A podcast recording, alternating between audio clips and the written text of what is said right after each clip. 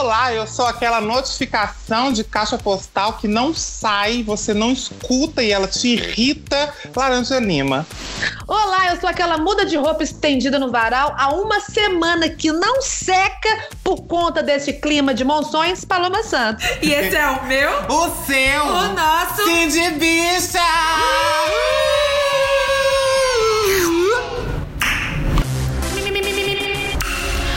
Sim de bicha. Bom dia, bicha! Bom dia, gay! Como é que tá esse colágeno hoje?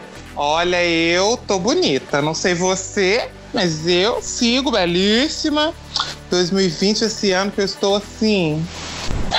Forte, eu estou me sentindo cada dia mais bonita. Ah, eu acho importante. Gente, o que que foi esse ano até aqui, gente? Porque, ó, tem o ano novo cristão, tem o ano novo ortodoxo, tem até o ano novo chinês. E aí eu te pergunto, quem disse que não tem o ano novo brasileiro? Feliz ano novo, Bi!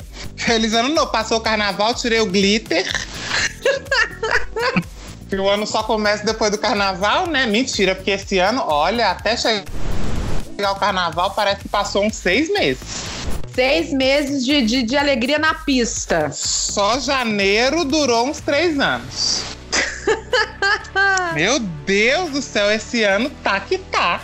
Olha, a gente tem sorte que a gente é bonita, porque senão, minha filha, a gente não ia dar conta, não, pelo amor de Cristo. É verdade. Então quer dizer que você sobreviveu ao carnaval, meu amor? Eu não sou muito do carnaval, né?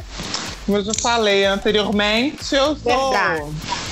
Eu sou maricona, eu gosto de ficar dentro de casa, ver meus filmes, ouvir minhas músicas, abraçar meus gatos. Pra É mim, isso. tá- O melhor do carnaval pra mim Hum. é ter cinco dias de folga. Adoro. É a Olha, melhor parte pra mim. eu vou, te, eu vou te confessar que a gente tem, né, essa, essa coisa em comum. Eu realmente sou do Carnaflix, gosto de ficar em casa também. É, e aí, agora eu tô com crush, espero é, é, trazer o, a crush para minha alcova. Mas isso é assunto para um próximo episódio. E eu, eu, eu curti, curti o carnaval de Belo Horizonte, realmente BH se transformou em um polo de entretenimento do carnaval, alegria, bloquinhos, uma loucura. Mas aí eu te pergunto, meu amor, começou o ano, e aí? E aí, E aí? Uai, o ano começou, você que tá nos escutando, que sobreviveu ao carnaval, tá curtindo aí uma ressaquinha de carnaval, pode fazer o quê? Aproveitar esse momento para seguir a gente nas redes sociais. Arroba Cindybicha, você nos encontra em todas as redes sociais. Compartilhe os nossos conteúdos, estamos postando conteúdos todos os dias. Nosso podcast sai toda quarta-feira com entrevistas, com bate-papos, com dicas. Você pode comentar os nossos posts, porque o- o- a questão do podcast Uhum. é que ele cresce junto com as pessoas. Então, você que está nos ouvindo, que faz parte do nosso sindicato, você tem o que? Obrigação, para que a sua carteirinha seja renovada, de compartilhar o episódio, de marcar aquela bicha que é sua amiga e falar: bicha, escuta aqui esse episódio que tem uma mensagem para você. Não é verdade? Amei. E aí você pode também.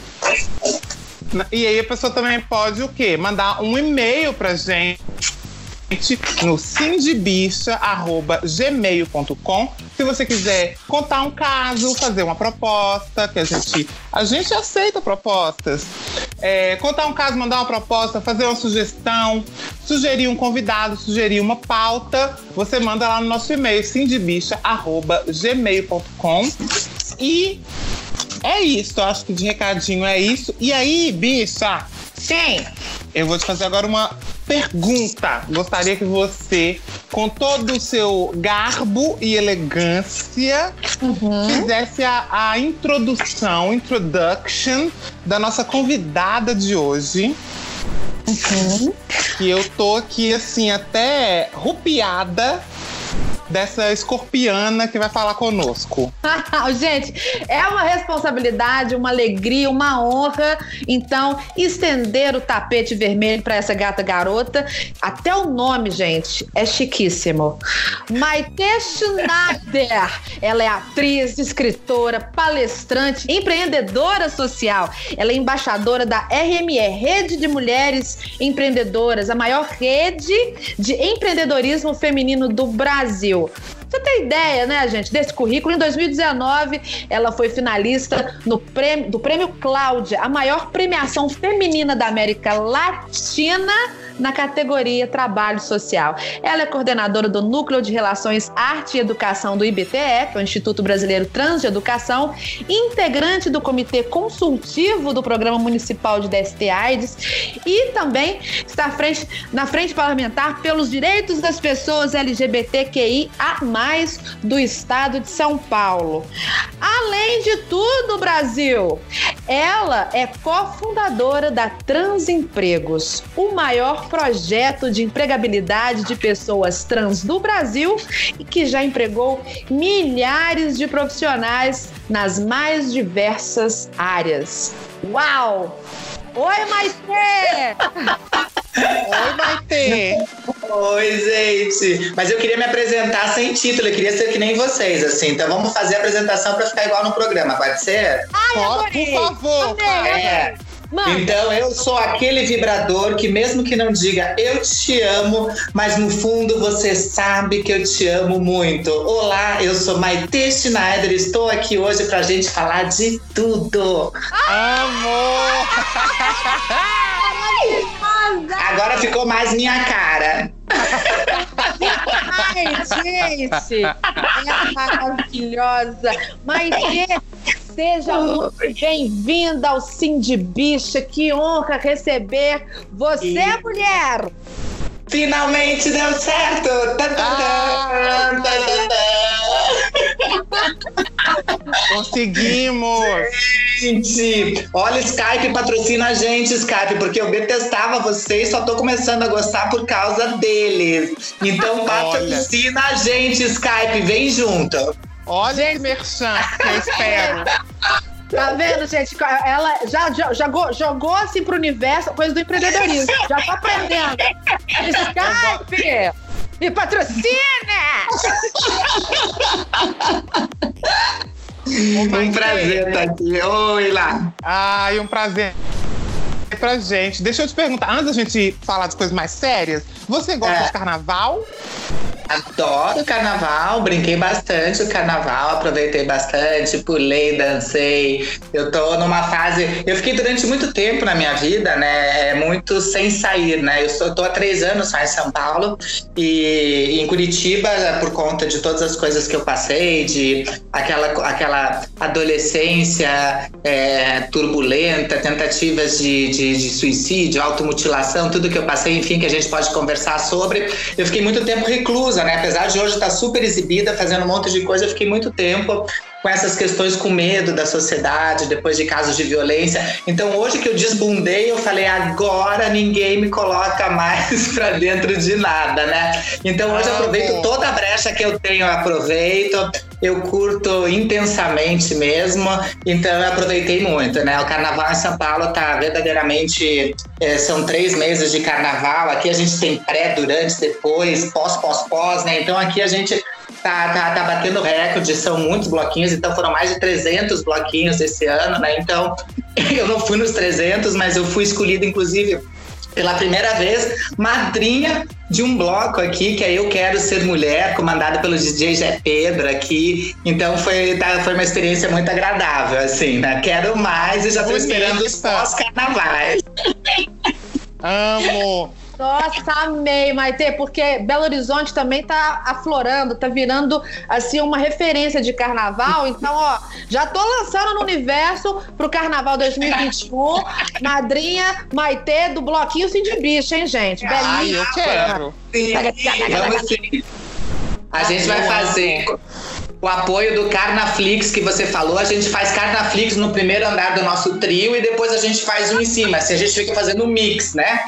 Onde está, onde está a Cindy Bicha? Ah, agora está no Carnaflix no primeiro andar, por isso que você não tá vendo. Daí você sobe, faz aquela presença rápida e desce de novo para acompanhar o resto da série. Eu amo. Maravilhosa. Ai, maravilhosa, maravilhosa. Já tá fechado, Pronto. já temos vários patrocinadores em potencial. Deus. Amo, já Amo. Vamos, já vamos colocar aqui uma marca de camisinha, uma de cosmético, uma joia. Vamos colocar aqui, vou entrar em contato com a Vivera. Olha que Joias na pista. Já gostei, joguei pro universo, gratidão universo. É que nem fala, né? O não a gente já tem, vamos atrás da humilhação. Adoro! Somos Ô, Maite, Oi. Você falou, você falou que, que demorou um tempo para poder começar a curtir o carnaval, curtir a vida, né? Sim.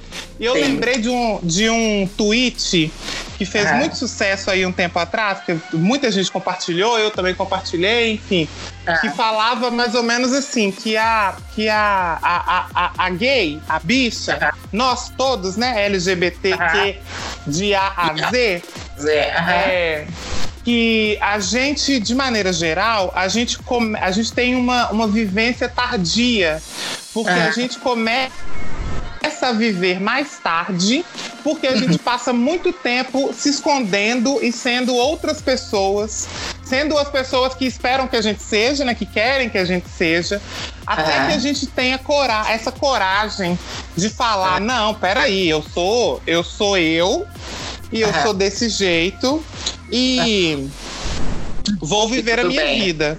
Aham. É, Ah, como, como foi esse, esse processo seu de, de, de libertação, assim, de sair do seu casulo? É, fo- foi, um processo muito dolorido, né? Envolveu muito sofrimento, já Aham. li umas entrevistas suas, já vi. Mas conta pra gente, como é que foi esse processo seu de sair e falar, então, eu sou Maite Schneider e é, e é isso. Quem gostou, bate Eu- palma, quem não gostou, paciência. Não, quem gostou bate palma, quem não gostou aplaude mais ainda, porque vai, vai ter que aplaudir do mesmo jeito. Eu que eu acho que na verdade acho que é muito pseudo assim essa essa ideia que a gente tem de liberdade, né? É, infelizmente, acho que a gente, enquanto sociedade, ainda está muito longe de estar perto dessa tal felicidade que a gente promulga, né? Até as pessoas que se consideram mais livres não tão livres. Acho que pessoas livres que a gente vê hoje em dia, e eu convivo com muitas delas, conseguem escolher qual, qual, qual prisão querem viver, né? Mas acho que liberdade mesmo a gente não tem, né? A gente não pode ser tudo que a gente quer. A gente ainda depende de certas máscaras. A gente não é uma sociedade preparada é, para ser quem somos em termos de potenciais de humano ou de reconhecimento das nossas essências e tudo isso, né? A gente ainda está muito aquém, né? É, a gente deu ruim como sociedade, né? Essa é a primeira constatação que a gente tem que fazer, é que a gente deu ruim como sociedade em termos gerais, seja na criação de normativas que a gente fez, seja na criação de certos valores que a gente acabou deturpando, considerando bons e que a gente foi remodelando, seja de falta de ética. É, a prova disso é que quando alguma coisa está muito ruim no mundo, o que, que a gente fala, né? Quando tá alguma coisa muito ruim, seja desgraceira política, seja o que for, a gente fica, vem meteoro, vem meteoro. O meteoro passa do lado e não entra, então nem o meteoro quer entrar na Terra. Né? Nem o meteoro tá afim. Então é sinal de que deu ruim, né? O meteoro é mais inteligente que ele fala, Deus o livre, se eu chegar lá é capaz de acabarem comigo, né? Então o meteoro não entra. Né? então, é, eu acho que a primeira coisa é saber que a gente deu errado. E também essa, essa falsa liberdade, né? Que todo mundo fica promulgando. O que é liberdade, entende? Tinha um tempo que eu era da época de Caceta e Planeta, vocês devem lembrar dessa época que liberdade falava que era passar a mão na bunda do guarda, né?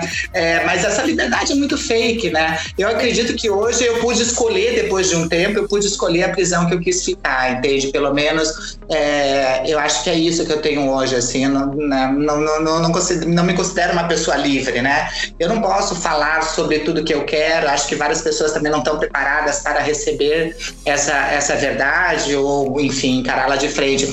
Mas eu fui me libertando de vários grilhões que me aterrorizavam, né? Durante muito tempo, é, certos grilhões, entre eles até o testículo que eu arranquei, que era um dos maiores grilhões que tinham, né? Então, é, é, foram me libertando, né? tirar essas, essas algemas, essas coisas que aprisionam, esses posicionamentos, foi um processo muito tortuoso, que tiraram vários pedaços, eu tive que tirar e perceber que tá tudo bem, né? A vida foi literalmente me virando do avesso é, e eu fui percebendo que o avesso pode ser meu lado certo e eu posso virar e desvirar quantas vezes eu quiser. E hoje acho que uma das minhas funções é fazer com que as pessoas entendam que tudo bem, sabe? Que a gente não tem é, avesso e correto, que a gente não tem dentro e fora. Quando a gente diz, ah, estou jogando lixo fora de casa, não, esse fora de casa não existe, está dentro de outra coisa, né? Então a gente é que faz noção de dentro e fora, in e out, é, e é tudo uma besteira, né? A gente vive de uma, de uma ilusão que, que não é real. Mas é, é, por um tempo ser trans, né, ter nascido uma pessoa trans ou me identificado fora dos, das condições cis heteronormativas, né, de uma sociedade, é, foi sempre muito tortuoso, né? Então eu sempre me senti é, pecadora, suja, maldita. E, e, então foi por isso que eu tentei suicídio, eu não me inseria, eu via que trazia problemas para minha família é, por conta de piadas e, e, de não inserções realmente em tudo.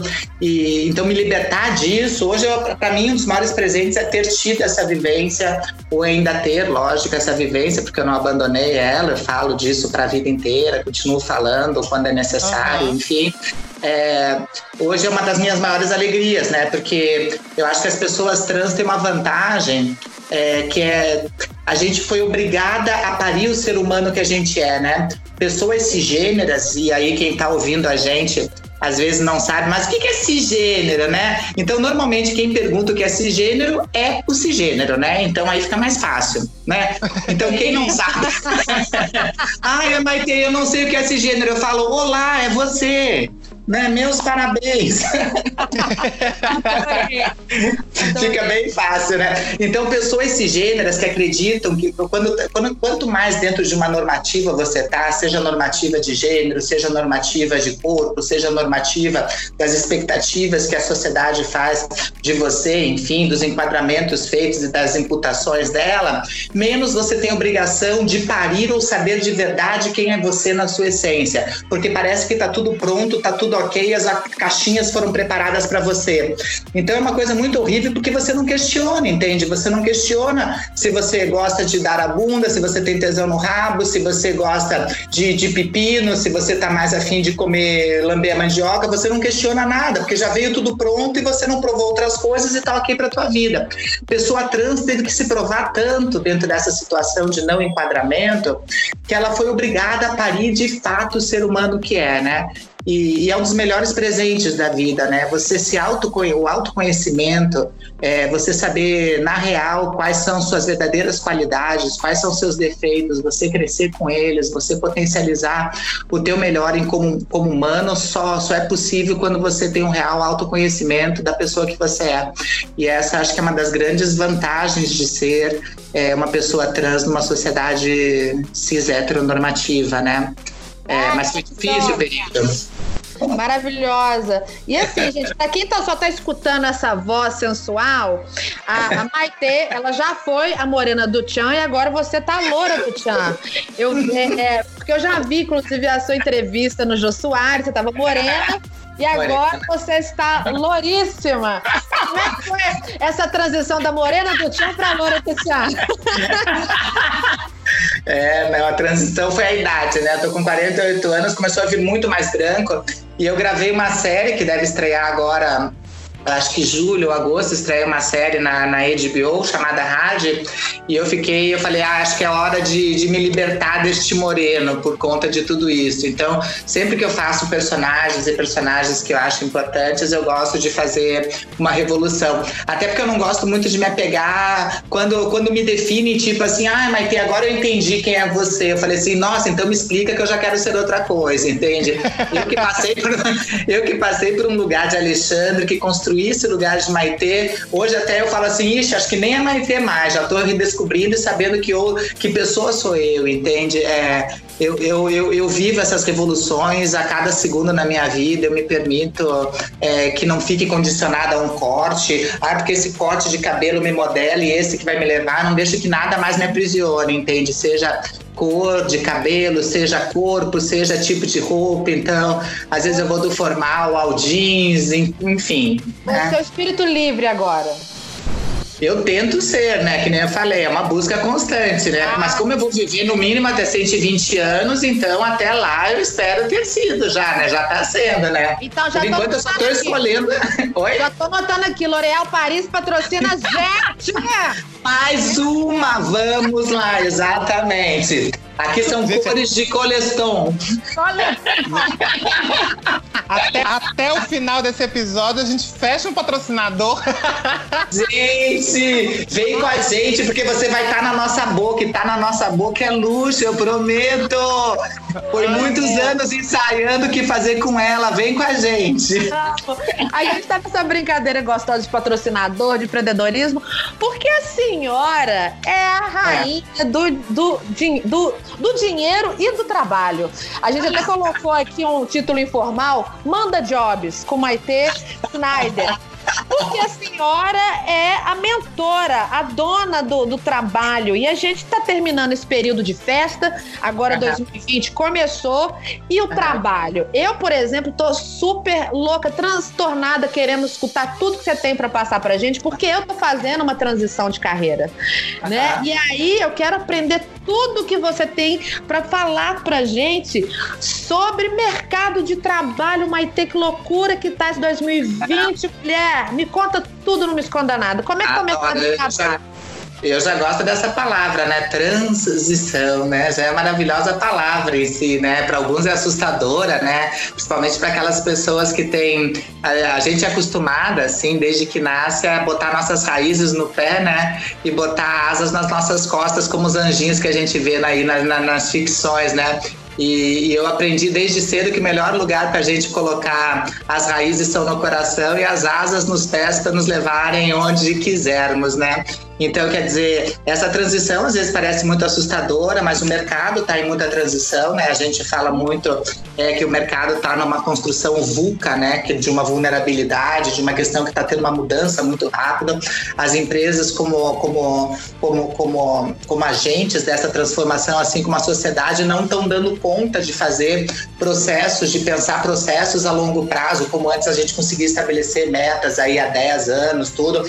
Hoje a gente consegue fazer a curva curtíssimo prazo e no máximo a médio prazo, coisa de dois anos que a gente consegue programar, porque está tudo muito mutável, né? O mercado mudou, inclusive ele tem mudado, e daí já fica a dica para quem está tá, tá nos escutando aí, né? Ele tem mudado, primeiro a relação que ele tem com relação a, a, a, vinculação né, do, seus, dos, seus, dos seus dos seus fornecedores, das pessoas que compartilham, dos seus funcionários, enfim, que as contratações de CLT vão ser cada vez mais raras de acontecer, né? Então eles estão é, preferindo, logicamente, contratações através de pessoas jurídicas, sejam de MEIs, de outras formas, para tirar essa questão de vínculo empregatício direto. Então, esse é um caminho que vai, não vai ter volta, entende? Então, é bom as pessoas que não têm já ir pensando o que é MEI, procurar aí no Google mais informações de vínculos, enfim, de ver outras formas. A segunda questão que está mudando muito as empresas, principalmente aqui em São Paulo, a gente vê isso acontecendo muito, essas multinacionais gigantes que a gente via,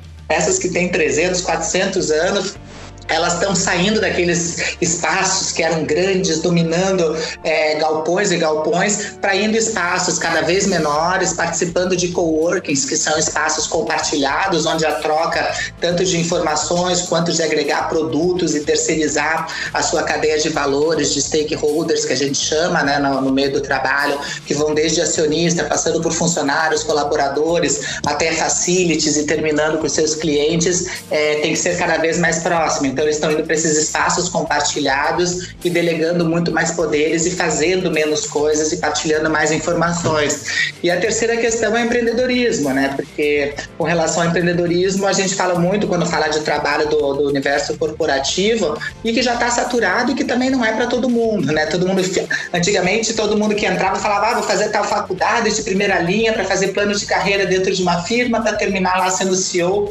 daquela firma. Hoje em dia não, entende? Isso foi a molecada que trouxe pra gente, essa gurizada nova, é, trouxe aí, essa geração tá trazendo essa, esse, essa, essa ideia de mudança, porque ela não pensa mais em fazer plano de carreira, né? A gente constatou, tem constatado que essa molecada fica dois, três anos numa empresa e se o propósito da vida dela não tiver vinculado ao propósito daquela empresa, ela sai sabe? Então ela não está querendo mais saber de plano de carreira. Então hoje em dia a negociação é diferente de tudo isso. Então o empreendedorismo tem aberto muita frente nisso, né? Por isso que a gente vê em pouco tempo surgindo aí várias startups, fintechs, enfim, que em pouco tempo se transformam em unicórnios, inclusive prestando serviço para essas empresas que eles abandonam, né? Então o mercado está muito ágil com muita mudança, né? Saiu agora mesmo recentemente uma pesquisa do Fórum Mundial falando que, é, olha, estou falando daqui a 20 anos, né? Que as profissões daqui a 20 anos, 60% delas ainda não foram criadas. Então a gente está preparando jovens e adolescentes para profissões que a gente não sabe nem o que é para daqui a 20 anos. Como que você prepara eles através, sem saber o que, para que você está preparando? É através das competências, né? E as competências que o Fórum estabeleceu são todas vinculadas ao humano, de como a gente vai gerir crises, por exemplo, entre inteligências artificiais e, e humanos, é, inteligência emocional, como lidar com essas questões de inteligência emocional. Então, as, as aderências à vaga vão ser vinculadas às pessoas. É por isso que eu acredito que a revolução tem que ser humana para que a gente possa estar tá evoluindo, porque senão vai ser o caos, né? Maravilhoso. E, Maite, você tá falando desse período de transição, eu me identifiquei muito porque eu já tenho meu MEI, né? Já ah, tenho ah. É, é, uma saudade, né, do Sodexo, que eu já sei que nunca mais ah. terei. E, mas nesse meio tempo de transição, né, de recolocação profissional, você criou um precedente maravilhoso. Você é cofundadora da Transempregos, o maior projeto de empregabilidade pessoas trans no Brasil. Uhum. Essa, essa mudança, é, é, nessa transição né, do mercado de trabalho, consolidação das leis trabalhistas estão mudando. As empresas já estão com um olhar mais atento para as pessoas trans e, e como inserir a, as pessoas trans no mercado de trabalho? Eu acho que as empresas elas têm visto essa conversa que a gente fala hoje de diversidade, né? Ela começou verdadeiramente no Brasil há uns 15 anos atrás, mas efetivamente há uns 7, 8 anos, né? A Transemprego tem, vai, vai fazer seis anos. Então a gente casou muito na época que isso estava na prática começando a ser feito aqui em São Paulo. Eu morava na época até em Curitiba, quem começou foi outra cofundadora, que é incrível, que é a doutora Márcia Rocha que é a primeira travesti que fez uma revolução na OAB, com questão de nome social dentro da OAB, uma pessoa super talentosa, outra fundadora da Transemprego, ela é a Coutinho, que daí é mais conhecida, que todo mundo conhece, que é uma cartunista maravilhosa, enfim. E daí todas essas pessoas juntos começaram a pensar de que maneira podia ser feita essa inserção. Então no começo foi muito difícil, tanto para a gente que não sabia como fazer a POD, quanto as empresas que estavam sabendo, né, porque já tinha estudos fora no Brasil, até hoje a gente não tem, o Instituto Etos está começando a fazer uma pesquisa, mas ainda está tá, tá engatinhando. Mas fora a gente já tinha noção real que quanto mais diversa fosse uma equipe, mais ela agregava é, no processo de criação e de inovação de qualquer equipe, né? Então, quanto mais diversidade você coloca, mais, mais inovação, mais criatividade e, consequentemente, o produto bruto da tua empresa, o din-din no mundo capitalista que a gente adora, multiplicava facilmente com a ingestão dessa diversidade lá dentro. Então, lógico, né, que a gente vive nesse capitalismo e a gente, por enquanto, não tem outra forma, mas a gente tenta buscar um, um, um capitalismo que a gente fala é, menos, menos agressivo, um capitalista mais humano, onde todos nessa rede aí que eu falei, nessa tua, nessa tua rede de valores, nessa tua cadeia de valores, sejam beneficiados e não uma questão de um opressor e oprimido, mantendo esse ciclo que é, que é, que é muito horrível, né? De quem pode mais fica mandando em quem pode menos e quem tem juízo fica obedecendo sem nem ter condições de vida, de, de subvida, de subempregos e coisa desse tipo.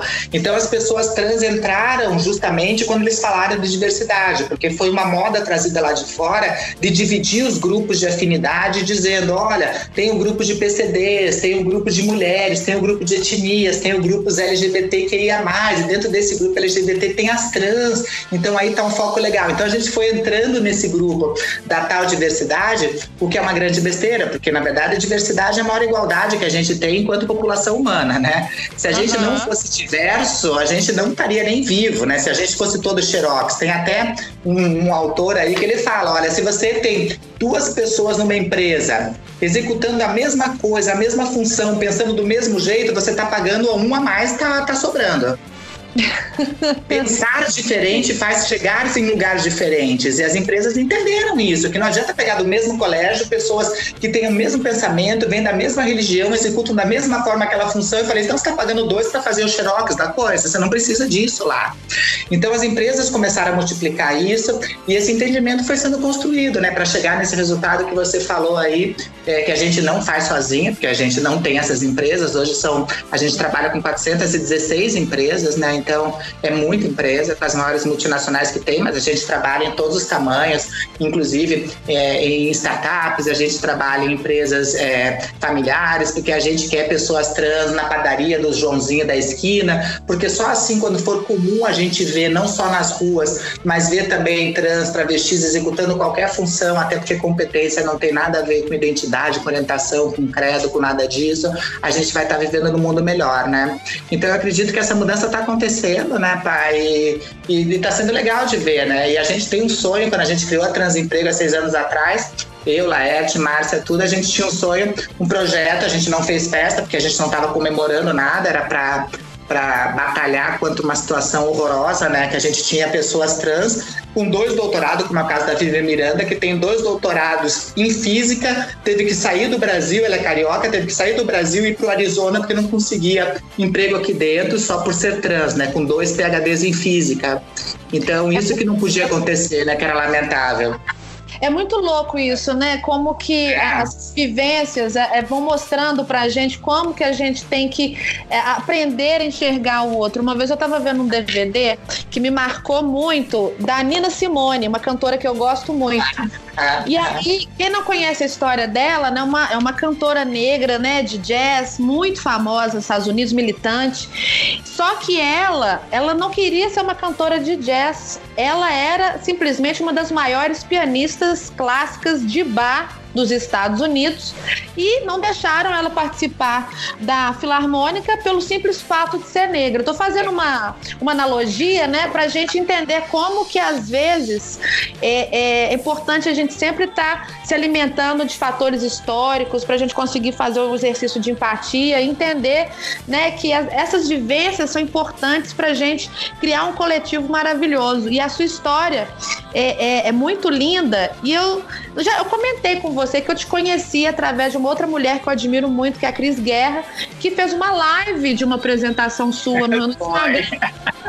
E aí eu fiquei louca porque a senhorita é comediante stand-up, palestrante, coach, intelectual, bonita, colagenada. Eu falei, gente, eu preciso conversar, eu quero ser amiga dessa mulher, porque você passa o conhecimento da melhor forma possível. E eu que sou humorista, stand-up, é. lógico, já fiquei encantada, porque você tem uma uma forma do, de muito amor e de muito entretenimento de passar conhecimento e de encantar as pessoas. Eu estou misturando isso tudo no balaio para chegar num lugar é, é, do amor para você, por exemplo, lançar aqui pílulas de conhecimento, de informação para quem está escutando a gente e é trans, ou que é cis, ou que é, é o que for. O que, que a pessoa precisa agora sei lá, o que, que ela tem que fazer para fazer uma transição de emprego ou se recolocar no mercado de trabalho? Eu acho que a primeira coisa é ter uma conversa sincera consigo mesma, né, consigo própria. Eu acho que tem que conversar. A única pessoa que não, que não tem como a gente esconder nada é a gente, né? Então eu acho que o primeiro é ter uma conversa, saber que toda transição é um parto, né? Então é um nascimento e tudo bem. E todo parto é por isso que a mãe chora, é por isso que a mãe berra, porque todo parto é rasgado, todo parto é sofrido. Então eu acho que dentro dessa construção é saber que vão ter problemas sim, mas é saber saber quem é você, porque quando você é você, eu sempre falo para as pessoas que não existe um caminho para a felicidade, né? Você pode ter Sim. vários atalhos, você pode achar várias coisas, então é besteira achar que tem um caminho único, para cada pessoa tem vários caminhos e várias possibilidades. Mas se você não é você, até os caminhos ditos certos dão errado. Quando você é você, os ditos errados tornam-se certos. Então eu acho que primeiro é converse com você, saiba realmente é, analisar é, a tua essência e o que você quer esse momento. Se você tá feliz realmente, sabe? E o tá feliz não é, ah, tá legal. A gente não tá aqui para ah, tá legal, ah, tá mais ou menos, ah, ok, ah, médio, né? Tá morno. A gente não veio aqui para isso. Passa muito rápido, seja 80, 90, seja 60, cada um tem seu tempo, mas a gente está aqui para ser o mais inteiro possível e saber que, que a gente pode qualquer coisa. E tem coisas que vão ser mais difíceis, tem, que o caminho árduo é, mas que é possível quando a gente realmente sai dessa zona de conforto. Então, busque sair dessa zona de conforto. Depois que você, logicamente, estabelecer o que você quer, fica muito mais fácil de você fazer os caminhos, analisando o entorno, né? Daí você começa a analisar, porra, que possibilidades que eu tenho? Eu vou ter que segurar mais um pouco, mas já vou me programar para que essa saída estratégica aconteça. Se eu vou investir no empreendedorismo, eu tenho que saber também que o empreendedorismo não é esse mar de rosas, porque a gente pensa, ah, eu trabalho quando quero. Eu falei, não, não é assim, porque senão você não vai querer trabalhar nunca. Então, tu vai ter que fazer hora né? extra, que vai ter que fazer suas coisas, né? Então, não é muito assim. Então, faça a programação, mas faça algo real, entende? Não vá se enganando dizendo, ah, vai ser fácil, mas também não seja aquela que a gente chama, entre as mulheres é muito comum, assim, mas tem muito homem com isso, mas ficou muito estabelecido para as mulheres, né, com mais sete da feminino dessa educação, da questão da síndrome da impostora, que você começa também a se boicotar, que você começa Sim. tipo, ah, eu não vou conseguir, então é melhor ficar com mais ou menos porque eu não vou conseguir. Saiu o estudo, né, eu fui eleita também final do ano passado, uma das top voices do LinkedIn, né, que ele escolheu entre 25 pessoas, entre 40 milhões da plataforma, eu fui uma das 25 escolhidas Uau. pelo LinkedIn. Bonita. É, Bonita. B-U-C-E-T-A. Bonita. Bonita. Exatamente. Exatamente. E daí eles fizeram uma pesquisa recentemente, né? Falando dessa questão de que mulheres, por exemplo, quando vão se inserir numa vaga para plano de carreira, para subir é, em alguma vaga, ela precisa ter no mínimo 82% das, das competências estipuladas para aquele cargo para ela se colocar e se candidatar para aquela vaga. Homem tendo apenas 47%, ele já se candidata para aquela vaga, porque ele fala, ah, vai que. Olha isso, né? Porque ele foi preparado para isso. A mulher foi naturalmente dizendo: ah, não, imagina, não, sabe, eu só tenho 82% das competências. Ela fica pensando que falta 18 e não no que ela já tem. É, isso é muito doido. Eu tava conversando outro dia com uma amiga minha, que é mãe, foi mãe há pouco tempo. E, e aí a gente tava. Ela tava falando. A gente tava conversando sobre trabalho, enfim. E ela tava meio insatisfeita lá no, no trabalho dela. Uhum. E aí ela, ela tava fazendo uma comparação, assim, que ela. É, depois que ela engravidou e foi mãe, uhum. o que ela percebeu é que ela sente, ela se sentia, muito, se sente, né? Muitas vezes é, diminuída por ser mãe. Uhum. Porque as empresas olham pra, para uma mãe e uhum. pensam que, que ela não vai ter. É, é, não é que ela não vai ter capacidade, né, para fazer as funções dela, mas tipo assim, ah, ela é mãe, então ela não vai topar fazer hora extra, ela não vai querer. Né, se, se dedicar muito ao trabalho, porque a prioridade dela é, é a filha e tal. E isso gera nela uma certa angústia em procurar novas oportunidades. Ah. Por outro lado, olha que maluco. Por outro uhum. lado, ela percebe que para o marido dela, ele tem mais oportunidades por uhum. ser pai. Sim, sim. Porque as empresas enxergam ele como um como uma pessoa mais responsável, com mais uhum. responsabilidades, porque afinal de contas ele tem uma família para criar, ele tem uma filha para uhum. beber, né? Ele tem uma estrutura a, a, manter, ele é um provedor. Então, uhum. a, a, percepção dela, e eu, a hora que ela me falou isso, assim, a minha cabeça fez buf, explodiu. Eu falei, meu Deus, que mundo, que mundo, como que a gente deu errado nesse nível, né? Mas é tão comum isso, né, Laranja, que você veja bem, é tão comum que você vê, por exemplo, é, uma empresária, uma mãe, enfim, pode ser CEO de uma empresa, uma pessoa, uma mulher que esteja numa alta liderança de qualquer empresa, enfim, ela vai numa festa qualquer de uma empresa e todo mundo sabe que ela tem uma filha e todo mundo, como que você tá aqui? E a tua filha tá com quem? Que mãe desnaturada é você?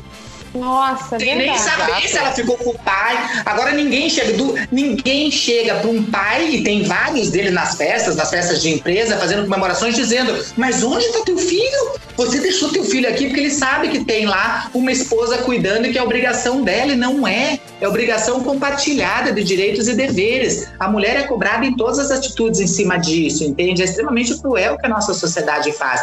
É tão cruel que ela começa pelo descritivo de vaga, entende?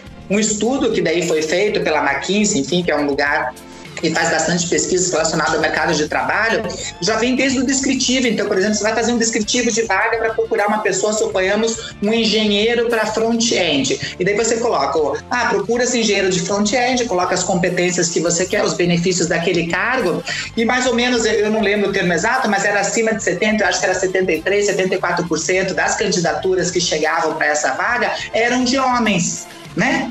E só o resto dos 27% que eram de mulheres. Daí todo mundo fala assim: ah, mas é que tem mais homens do que mulheres na informática, o que é um dado verdadeiro mesmo, até porque as mulheres, na metade do curso de informática, começam a trancar os cursos porque não vem outras mulheres inseridas lá dentro. Ela fala: puta, eu estou estudando num lugar que tem pouca mulher e a chance vai ser muito difícil de me inserir nesse meio. Então elas acabam novamente se boicotando, saindo, porque veem que não tem representatividade lá dentro.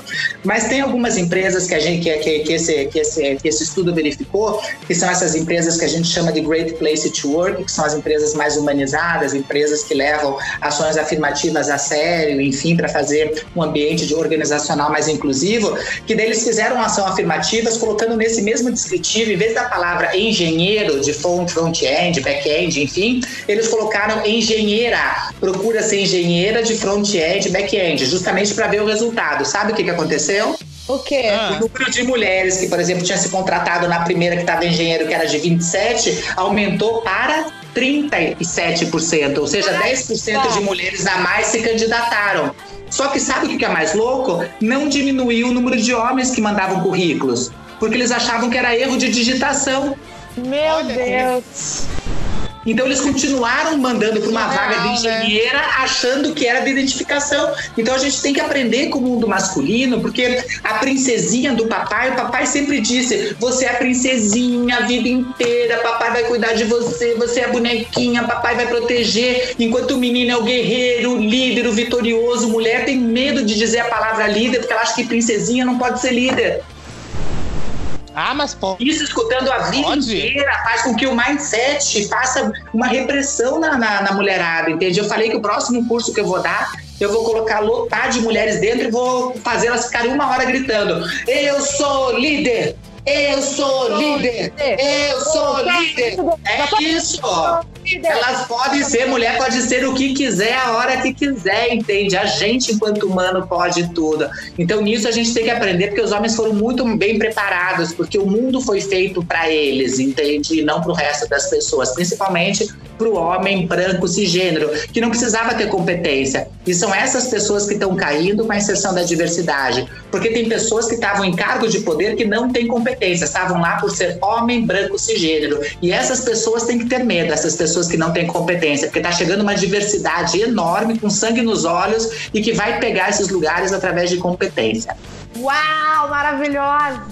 A gente tá toda arrepiada. Eu tô Nossa, toda eu tô arrepiada. aqui. Assim. Mas ele está falando que a diversidade está chegando com muito preparo, sangue no olho, é, interesse, determinação.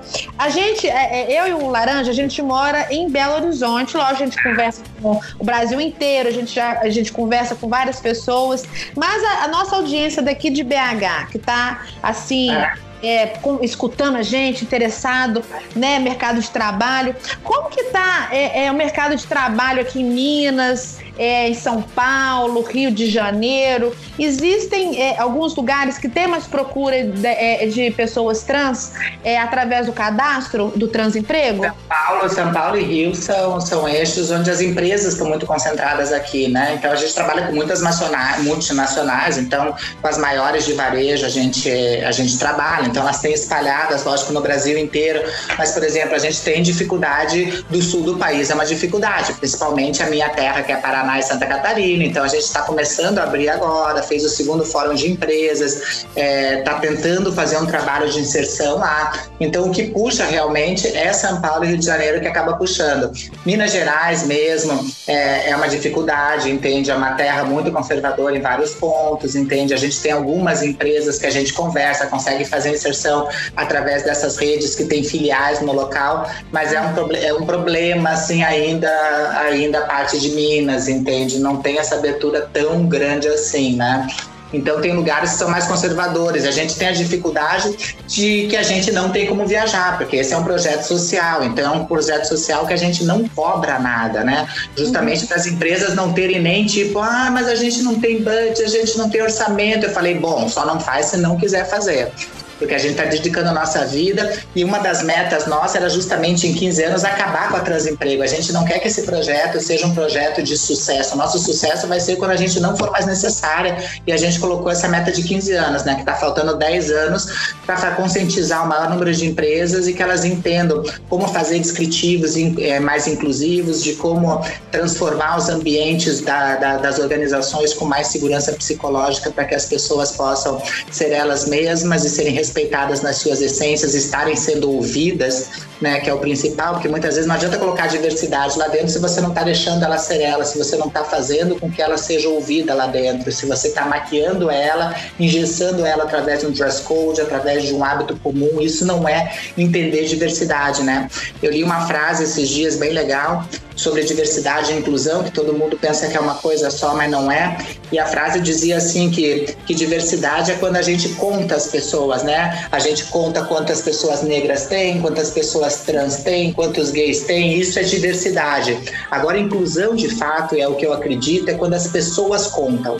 Quando as pessoas começam a contar, quando cada um realmente não é mais um, e sim o um a uma, para fazer a diferença dentro daquela organização, dentro daquela sociedade, a gente está no caminho certo. Então, é isso que eu espero que aconteça. É muito maravilhosa. Eu, mas... eu, outro dia a gente estava lá na. Eu trabalho em agência de publicidade, né? Que é um mercado. Que é um mercado mais modernete, né? Com uma. Isso tudo entre muitas. Tô aqui fazendo aspas, né? É, é bem aspas, né? Bem aspas. Muitas olha. aspas. Muitas todas, aspas, por favor. Todas as aspas do mundo. Mas é, um Mas é um mercado né, mais moderno, com a cabeça mais aberta, mais inclusivo, mais diverso. Enfim. É, e aí a gente estava conversando outro dia, porque a gente estava procurando uma, uma pessoa lá para trabalhar com a gente. E aí a gente estava nesse papo, tipo assim, ah, será que a gente é diverso de fato? E aí ficamos fazendo essas contas, né? Tipo assim, ah, quantas pessoas negras tem aqui na nossa equipe? Quantas pessoas LGBT a gente tem aqui é, na, dentro da nossa empresa? Quantas pessoas gordas? Olha, nossa, de fato, temos, pá, E aí a gente tava precisando contratar mais uma pessoa. E aí eu falei, ah? E, e, aí eu falei, a gente tem que é, usar os nossos privilégios a nosso favor e a favor Sim. das coisas que a gente acredita. Então Sim. a gente está numa posição privilegiada de poder contratar uma pessoa. Uhum. Vamos então contratar uma pessoa trans para essa uhum. vaga que a gente tá que a gente né tá planejando abrir uhum. e aí uhum. todo mundo e aí todo mundo concordou e falou nossa legal mesmo vamos vamos vamos vamos priorizar a contratação de uma pessoa trans. E aí, beleza, esse, essa ideia tá rodando ainda, a gente não fez essa contratação. E aí, a partir desse ponto, a gente começou a discutir várias coisas lá no trabalho. Uma delas foi o fato de que é, para você ter uma pessoa trans contratada, essa pessoa precisa ter, assim como, né, quer dizer, não é nem uma pessoa trans. Eu vou tirar o trans uhum. da frase porque eu acho que vale para para você contratar uma pessoa, essa pessoa tem que ter um mínimo de qualificação. Uhum. É, ou de uma qualificação específica de uma área que ela vai atuar, ou qualificação da vida. E aí a uhum. gente dá um passo atrás e chega na questão da educação. Uhum. A gente e a gente tem plena consciência de que para além da falta de inserção de pessoas trans no mercado de trabalho, a gente tem uma deficiência de pessoas trans na educação, né? Assim, nas uhum. escolas, desde o começo, uma, uma pessoa trans, imagino eu, que para uma pessoa uhum. trans frequentar um ambiente tão normativo quanto a escola seja uma dificuldade, uma dor. Uhum. É, é, e aí você, esse número vai diminuindo e você tem um número pequeno de pessoas trans que estão no, no, no, ensino superior, né, tendo essa qualificação tão, tão, tão mais específica de uma área, de uma profissão. É muito uhum. difícil, né? Assim, a gente, a gente vê um número, as pessoas até conseguem entrar na faculdade, mas não terminam seus cursos por causa de todo o sofrimento envolvido nisso. Uhum. Uhum. Como é que. E aí, e aí tem iniciativas maravilhosas, né? Aqui em Belo Horizonte a gente tem o Transempregos, por, oh, o Transempregos, olha eu doida. O Transveste, Transempregos é o seu. Sim, o cursinho preparatório, tudo, né? Cursinho é. preparatório para facilitar é. a entrada das, das pessoas trans no, na educação para que posteriormente seja feita a inserção das pessoas no mercado de trabalho. Como Sim. você percebe hoje, com a sua experiência toda, né, no, no, na sua trajetória, você percebe hoje que as pessoas trans elas estão mais, é, mais inseridas? A gente tem mais pessoas trans na, na universidade, estudando e se preparando e se, e se colocando no mercado? Muito, né? Por exemplo, na Transemprego mesmo, né? Então eu posso falar pela Transemprego porque eu que coordeno lá tudo. De todos os milhares de currículos que tem lá dentro, 40% tem graduação, mestrado ou doutorado, né? Que maravilhoso! Então, é um nível de formação que a gente não vê nos estudos que são feitos, que são vistos, que normalmente acabam pegando pessoas que trabalham em grupos de vulnerabilidade, em ONGs que trabalham com assistência, com, com assistência social, com esse tipo de situação. A gente não tem um senso surreal das pessoas trans. Então, muita, tem muitas que estão invisíveis, que não fazem parte do dia a dia das ruas, dessa militância que a gente acaba vendo, né? Então, isso é o primeiro ponto. Um outro ponto legal de falar nisso, entende? Por isso que eu falei, né? Que é, é, é pensar que, né? Eu vou falar de novo do LinkedIn, lógico que eu estou num caso de amor com eles. Uma das pesquisas dele mostrou que as empresas contratam por competência e sabe pelo que, que elas demitem os funcionários? Ah. Por quê? Comportamento. Olha. Olha. Então, quer dizer, as empresas estão cada vez mais, não que a competência não seja importante, o grau de estudo, etc., não seja importante, mas se não for vinculado a um comprometimento, a uma vinculação de ideal e propósito, que nem eu falei, é isso que causa demissão. Então, a empresa está olhando hoje, muito mais do que os currículos formais, a gente chama de os currículos ocultos. O que, que aquela pessoa agrega, entende? Por exemplo, se eu tenho uma pessoa e aqui a vaga necessária é para ter, por exemplo, uma vaga de comunicação, olhem competências de comunicação para aquela vaga. E isso não é um currículo que vai te dar, a gente sabe muito bem, né? Até porque você pode fazer uma, uma faculdade e ser péssimo naquilo, pode não ter feito e ser ótimo no que você exerce, né? Sim. Então, quer dizer, a competência não está muito atrelada a isso. Cada vez mais a gente vê empresas que não estão olhando esses currículos, ou tanto que elas não olham mais se a faculdade é de primeira linha, de segunda linha, se você mora em tal bairro, se você é mulher, tal, eh, se você é homem, né? Tá cada vez maior o número de empresas que estão fazendo os processos seletivos, as escuras ou as cegas tags, né? Eu não gosto de nenhum dos dois nomes, mas onde você não leva em consideração essas tags, esses mapeamentos e sim aderências realmente de perfil à vaga através de competências reais. Então, quer dizer, está mudando todo esse fluxo, entende? É, esse discurso é muito preocupante do tipo, ah, eu até queria colocar trans, mas não tem. É mentiroso, entende? Porque 40% tem graduação, mestrado ou doutorado, né? Você que não está procurando direito. Né? Então, quer dizer, existe. Agora, logicamente, como qualquer grupo excluído, daí pessoas trans não estão de fora, né? Qualquer grupo excluído, aí entram todas essas grupos de etnias, grupos de raças diferentes, grupos de imigrantes, grupos de mulheres mesmo, principalmente as mulheres pretas, entende? Elas têm uma dificuldade maior de acesso a qualquer outra coisa. Então, elas foram muito excluídas e marginalizadas, né? Então, isso faz com que tenha um déficit muito grande, entende? Mas dizer que não tem ou que pouquíssimo pouquíssimas pessoas têm é mentiroso, né? É, não é verdadeiro com a realidade, pelo menos, da transemprego, ela não é verdadeira. Mas que precisa desse empenho, né? Hoje, várias empresas que a gente trabalha, por exemplo, hoje em dia a maior empregadora de, de, de, de pessoas trans é uma empresa de telemarketing que tem 80 mil funcionários no Brasil. Só no Brasil ela tem 80 mil funcionários. Nesses anos que a gente trabalha junto, a gente conseguiu colocar 1.300 pessoas trans trabalhando lá dentro dessa empresa. Você então, quer dizer, isso dentro de uma empresa? empresa. Atento o nome da empresa. Atento. Gente, isso é Ela conseguiu colocar é, 1.300 pessoas trans em cinco anos de 80 mil funcionários, entende? Então, por exemplo, e ela ainda faz coisas extras. Então, além de trabalhar a questão de empregabilidade, que é bom para o negócio, né? Quanto mais diversidade, melhor para o negócio, que a gente já conversou, ela também prepara essas pessoas que estão excluídas do processo societário através de capacitações. Então, ela tem projetos de grupos de voluntariados dentro da empresa que capacitam, seja ajudando a fazer currículo, seja melhorando esse currículo, seja dando aulas de informática, etc. Mesmo que ela não contrate, ela deixa pessoas melhor para o mundo, agregando responsabilidade social, sabendo que a função da empresa não é só ganhar, e sim deixar melhor para todo mundo, né? O mundo melhor para mim só pode ser bom para mim quando o meu entorno estiver bom para todo mundo, sabe? Senão não tá bom, senão não tá legal se estiver bom só para mim. Nossa, que, que, nossa, você tá dando um respiro de esperança. É, você tá falando tanta coisa positiva, tanta coisa legal, principalmente para nossa audiência, né, de pessoas trans, que eu tô, eu tô encantada, Maite. Não, tá acontecendo uma revolução, sim, entende? É, eu acredito muito no meu otimismo. Lógico que é um caminho árduo, lógico que tem muita.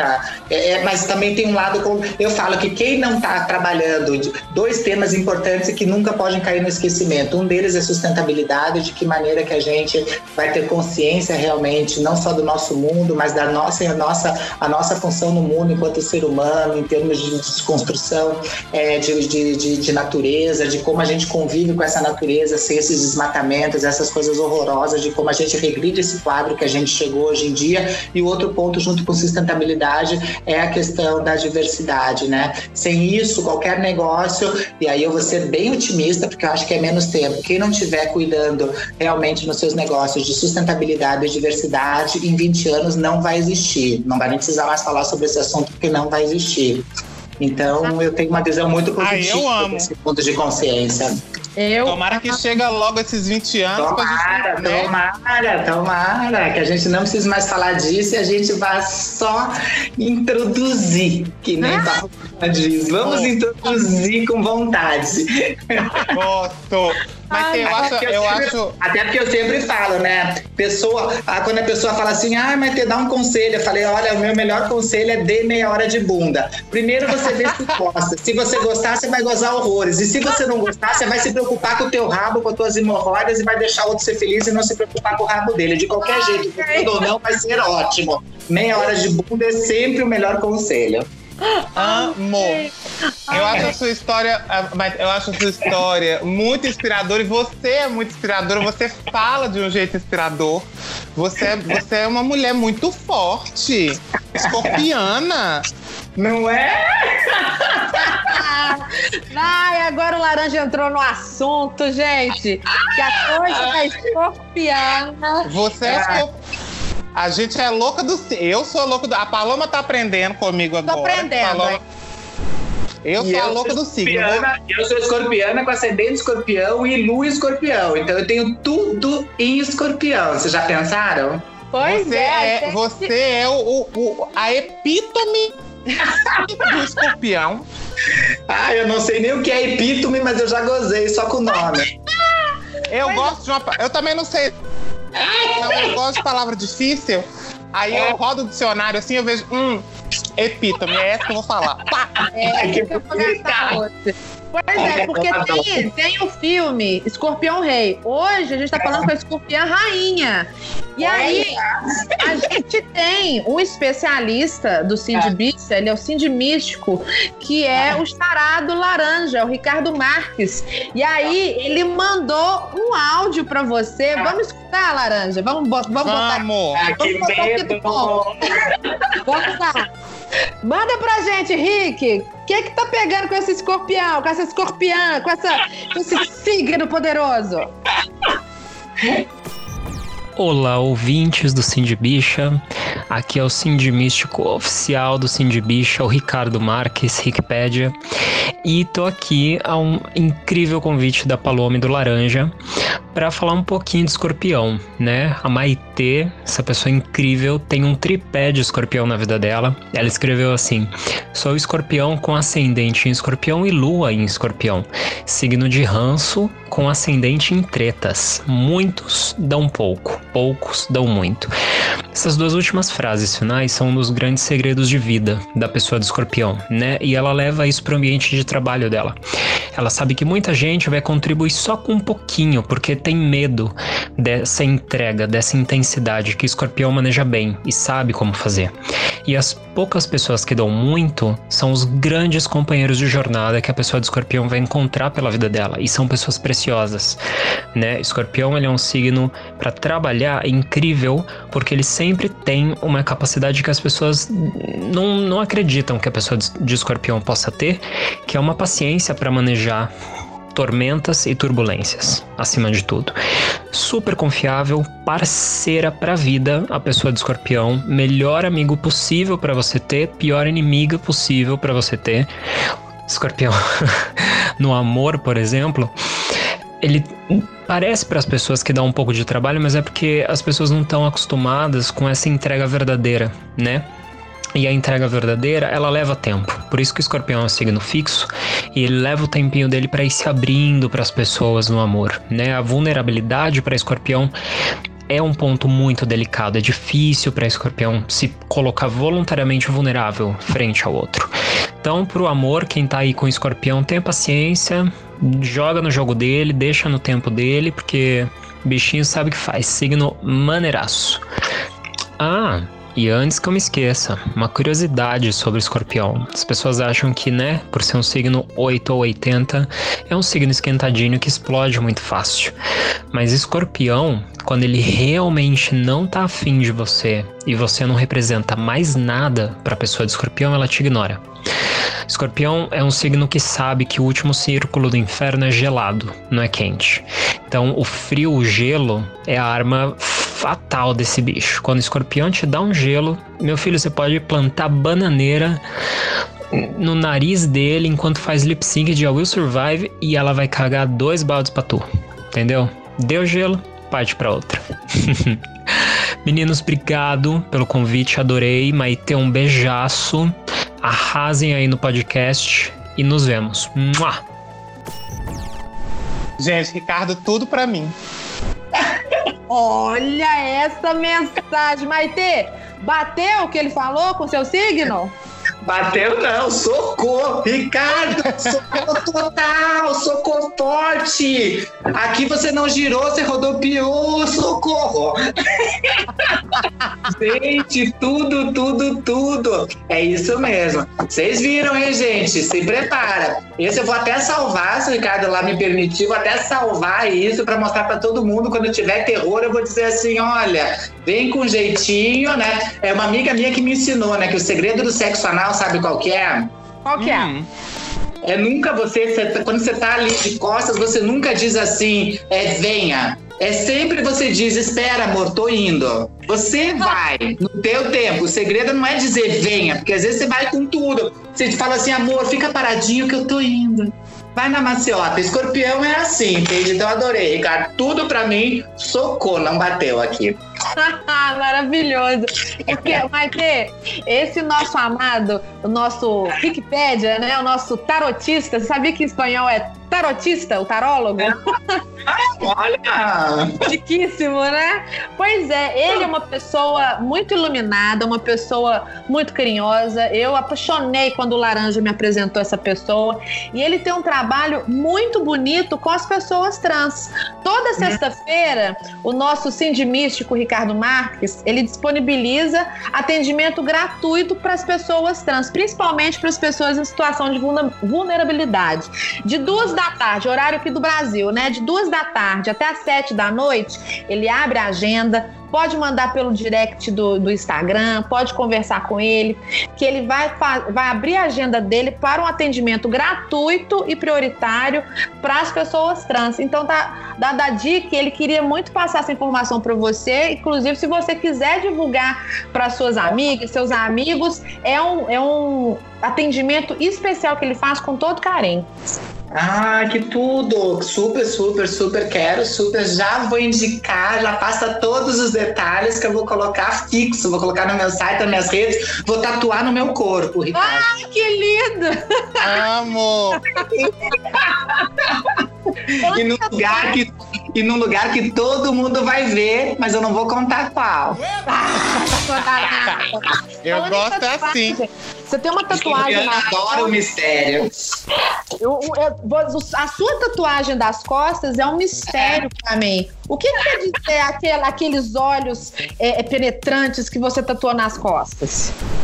Na verdade, eu tenho três olhos, né? Você vê dois, né? Eu tenho três olhos nas costas. Um deles pisca, inclusive, né? É uma tatuagem incrível, né? Uma tatuagem interativa. É muito interativa, ele pisca pra você. É.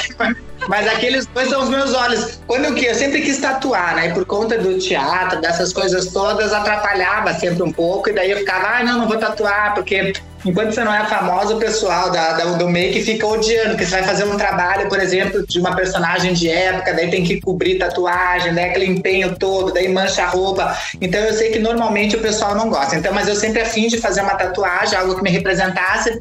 E daí eu falei para um tatuador lá de Curitiba, que eu morava na época ainda, e falei, ah, o que, que pode ser meu, alguma coisa que fosse? Ele falou assim, mas teu que é mais marcante teu são os olhos. Daí ele fez o desenho um dia só, assim, de brincadeira, num papel, assim, ele fez, e ele desenhou nas minhas costas, assim. Quando eu vi aquilo, eu falei, gente, eu me vi de costas, assim. Eu falei, gente, você faz igualzinho que tá aí. Ele falou idêntico, com mais profundidade.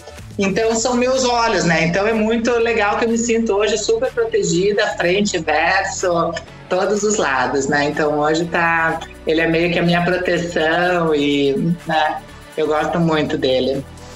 Ai, Maite, eu queria passar horas e mais horas conversando com você. Você é maravilhosa, você é uma fonte de sabedoria, de entretenimento. Você é rápida, você, você interage, você faz improviso. Você, você já pensou em fazer stand-up, gata? Ai, eu não aguento ficar de pé. Dá pra fazer sentada? Dá pra fazer comedy. Ai, preguiça ficar de pé, amiga. Eu também. Eu, se eu puder fazer encostado comedy, eu vou gostar. Gente, exatamente. Vamos, quando a gente fundar um grupo desses que seja encostadinho, a, a gente tá fora. Encostado, Pelo menos middle. Exatamente, pelo menos middle, que a gente fique no médio, no plano médio já tá bom, mas assim, up tá, tá difícil. Ai, Maite, nossa, gente, é tanta coisa. Eu acho que a gente, o, o Laranja, eu acho que a gente Oi. vai ter que fazer é, uma, uma série de entrevistas com a Maite pra gente conseguir conversar tudo que a gente tem pra conversar. Porque a gente Não, tá no papo... Já está convidadíssima pra voltar. Ê, tá Adoro! Para ser nossa, nossa assessora de assuntos trabalhísticos, místicos e de colágeno, eu acho. Exatamente. Amo. E assuntos gozatícios também, gente. Não esqueçam, viu? Assuntos gozatícios, porque eu tô no Tinder, eu tô no Rap, eu tô em todas as redes sociais. Então... Olha, você tá, você tá solteira, gata? A gente tá solteira! Você tá com flash, né? Eu tô na, na, na, solteirice. Então, por favor, inclusive, não me denuncie, porque esses dias me denunciaram, me acharam lá e falaram: olha, mas tem uma pessoa usando o teu perfil, denunciei, me apagaram da rede. Então, não façam isso. Sou tá tudo bem claro, por favor, gente. Nem só de LinkedIn vivem as pessoas, as pessoas também têm outras formas de contato. Amei. Ai. Então, Laranja, vamos embora para nossa dica coisinha? Vambora.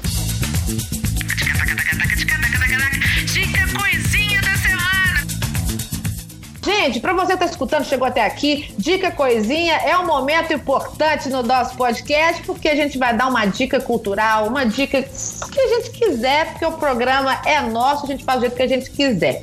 A minha dica da semana, a minha dica, ela é quentíssima. Na verdade, nem tanto. O filme é, é, ele tá polêmico, porque tem gente que ama e tem gente que odeia. Como eu vi a discussão no Twitter sobre o filme, ah, tem gente que amou, tem gente que não gostou, eu já fiquei de antena em pé.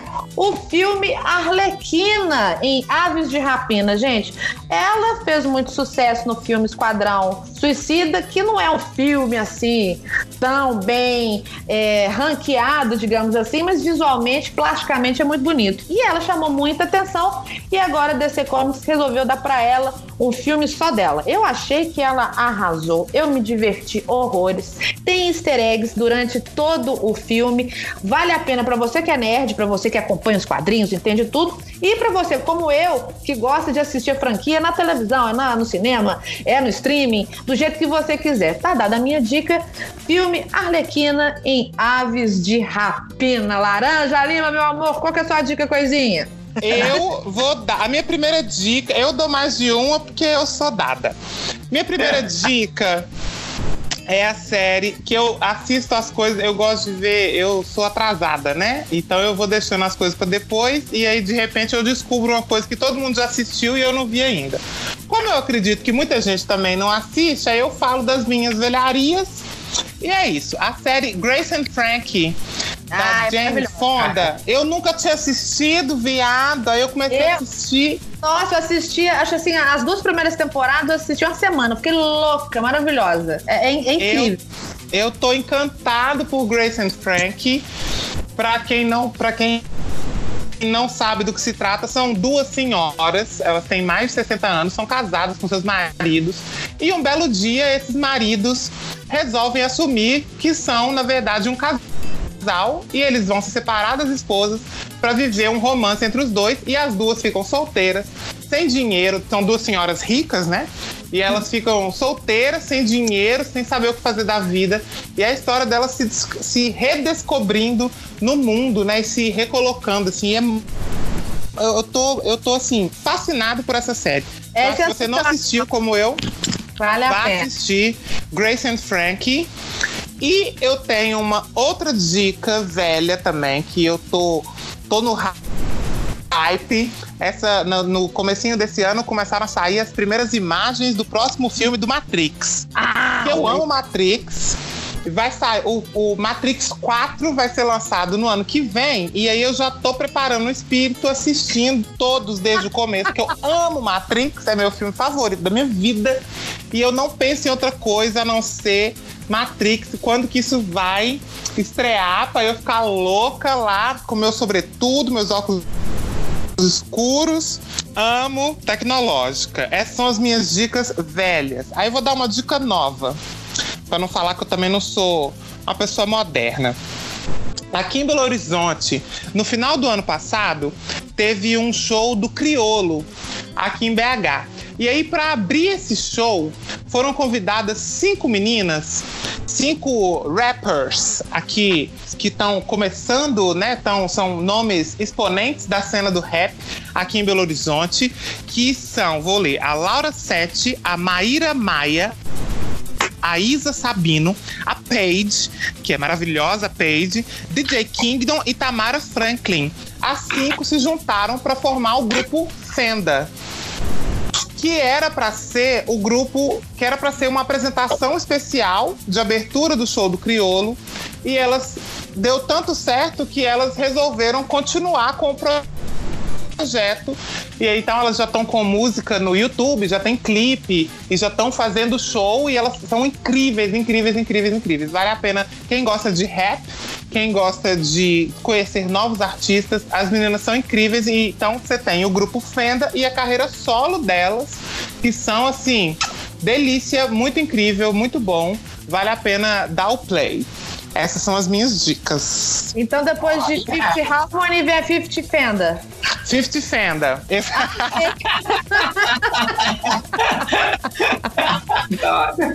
Amei as dicas, Laranja. Maitê, meu amor, qual que é a sua ou as suas dicas coisinhas? Ai, é, eu também nunca sou de uma, né? Eu sou gulosa que nem laranja, então aqui é sempre de muito. A gente multiplica. Se a gente pode, se a gente pode somar, por que dividir, né? Se a gente pode Não é verdade? por que ficar no tão pouco, né, gente? Não, não, não. A primeira dica vai no site que a gente não passou, então você que quer empregar pessoas, seja uma pessoa trans, coloque teu currículo na Transemprego. Empresas que querem abrir descritivos, que nem eu falei, tanto para trans quanto para empresas, é totalmente gratuito. Ou saber mais, é transempregos.com.br, que você pode estar acessando todas as informações, dúvidas para serem tiradas. A segunda dica é uma série que eu estou assistindo. Eu detesto quando me passam séries, ainda mais séries longas, porque eu fico viciada, daí eu não faço mais nada na vida, acho um inferno. E aconteceu com essa série, que se chama uma série chamada Ponto Cego. Assistam, é muito legal. Uma menina começa a primeira cena, uma menina dentro de uma em Nova York, dentro de uma bolsa com o corpo inteiro tatuado, ela nua com uma placa. Ligue pro FBI, todo mundo achando que é uma bomba, e a partir disso começa a decifrar as tatuagens no corpo desta menina e é uma loucura a, a série. Então, ponto cego. Uma dica de filme, eu sou também sessão nostalgia, o filme é mais antigo, que é o filme da minha vida, né? Que o mundo seria bem melhor se o mundo fosse Avatar. Assistam Avatar, quem já assistiu, reprise, olhando como é legal. Aproveite aí as fantasias, mesmo carnaval já tendo passado, se pinte de azul e se conecte pelo rabo, que eu acho que tudo fica melhor, né? Amo! Se não passar como Avatar, você vai passar como Smurf, que também é bom. Né? Pintar de azul é sempre um caminho bom. Né? E se conectar pelo rabo é o sucesso, afinal, o cu é a única coisa que nos une a todos, homens e mulheres. É É verdade. verdade. É E pra único que terminar- E para terminar uma frase, uma reflexão, que eu acho importante a gente terminar com uma reflexão, sempre no alto astral, lembrando que ao invés de largar tudo por amor, largue amor em tudo, que é muito melhor. Ai, que linda que você é. Ah, essa é uma maravilhosa. Ô, Maite, gente, já que vocês fizeram tanta dica coisinha, eu fiquei sem graça de ter- indicar uma coisa só. Na verdade, eu queria indicar o site da Maite, a casa da Maite. Obrigada. Porque eu, é, eu fui é, a- conhecer um pouco mais do seu trabalho, né? Porque a gente é jornalista, a gente tem que conhecer, entender um pouco mais né, dos convidados. E você colocou no seu site um vídeo que eu, eu confesso que eu chorei muito assistindo, que é uma participação sua no canal Brasil.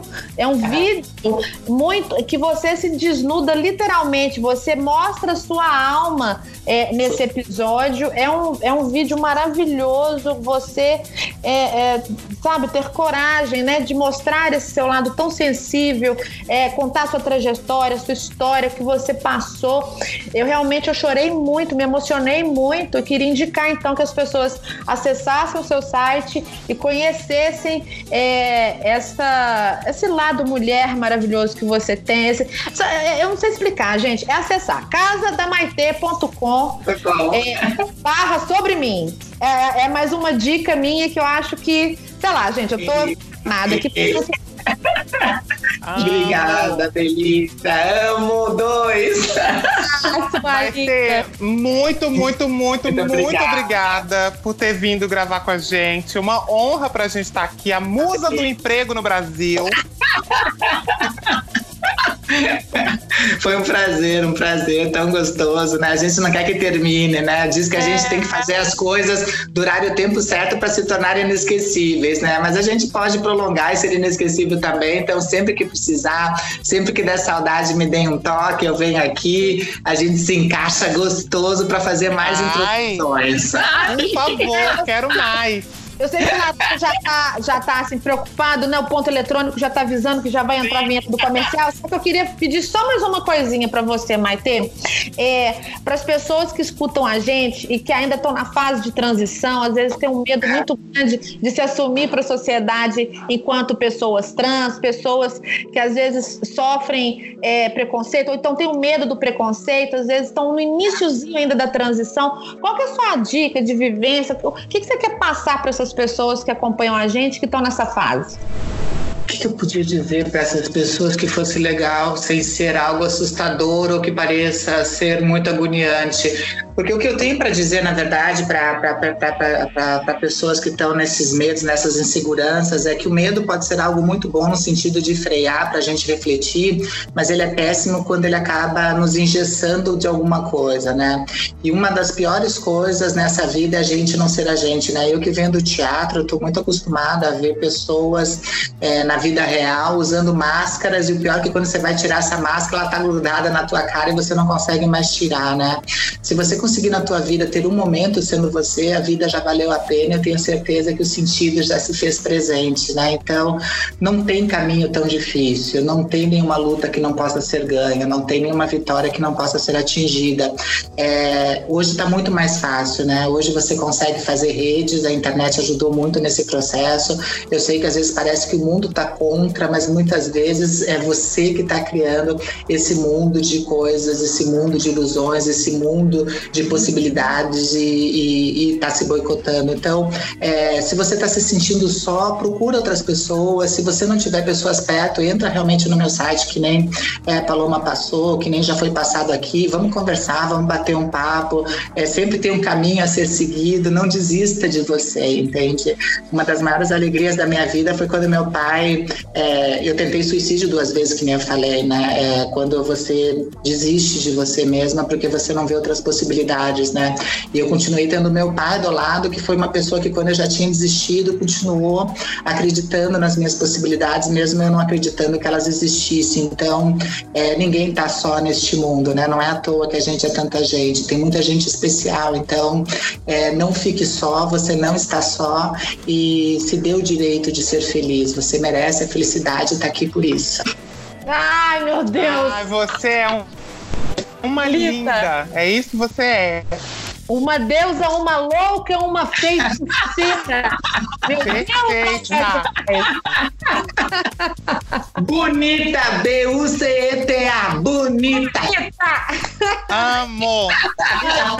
Obrigada. Gratidão, gratidão. Juntas, juntas. Prazer. Depois desse show de inspiração, a gente se despede.